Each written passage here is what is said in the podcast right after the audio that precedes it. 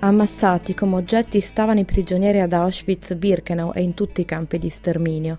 Valigie, occhiali da vista, protesi, vestiti, ciotole, pennelli da barba. Le scarpe sono spaiate e mischiate insieme. Nel blocco 5 ad Auschwitz oggi si trovano tutti i beni tolti coercitivamente ai deportati. Grandi mucchi di oggetti che ricordano come le persone fossero trattate nel campo. Erano cose, ammassate le une sulle altre, da umiliare, da uccidere o da lasciare morire, e da cui trarre tutto il possibile, anche i loro capelli erano venduti, le persone stesse potevano essere vendute.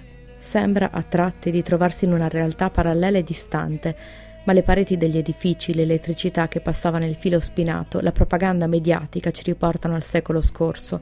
Non sono ancora passati 70 anni da quando il disegno nazista si compiva tra queste mura. Immagini, foto di prigionieri schedati, foto di bambini, tantissimi bambini, Foto che mostrano come questi edifici e questi boschi un tempo abbiano ospitato il massacro quotidiano di esseri umani, tu a destra, tu a sinistra. Un semplice movimento del pollice che significava abile al lavoro o non abile al lavoro, vita o morte. Bambini, morte. Donne in gravidanza, morte. Anziani, morte. Disabili, morte.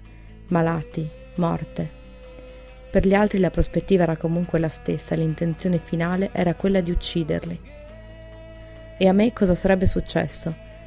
Mio padre sarebbe stato giudicato abile, e mia madre, i miei fratelli, i miei nonni.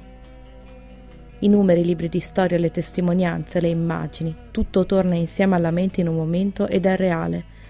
L'empatia apre un canale nel meccanismo di rifiuto e lascia entrare dolorosamente quello a cui si è di fronte.